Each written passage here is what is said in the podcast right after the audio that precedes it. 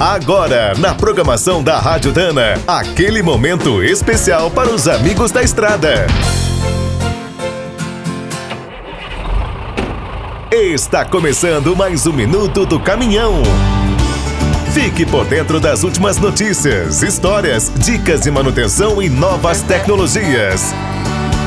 Hoje vamos relembrar os principais acontecimentos de 2018, um ano cheio de altos e baixos para os profissionais do transporte.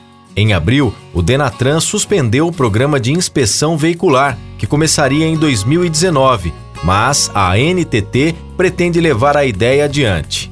A maior greve de caminhoneiros da história parou o Brasil no mês de maio, chamando a atenção para as dificuldades enfrentadas pelo setor.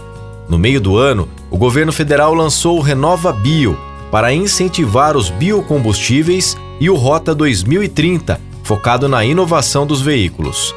A 22ª edição da pesquisa sobre qualidade das rodovias, divulgada em outubro pela CNT, apontou que 57% dos trechos tinham problemas. No final do mês, Jair Bolsonaro foi eleito presidente. Promete simplificar, privatizar e pensar de forma integrada a infraestrutura do país. Em novembro, o Conselho Nacional do Meio Ambiente anunciou que a norma Euro 6 será implantada no país a partir de 2022.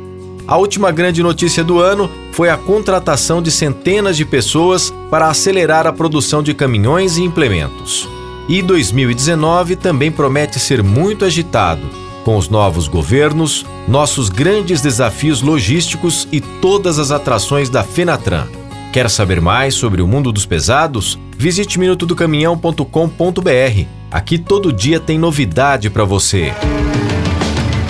O Minuto do Caminhão é um oferecimento de Spicer e Álvaros, a dupla imbatível em componentes de transmissão, suspensão e direção.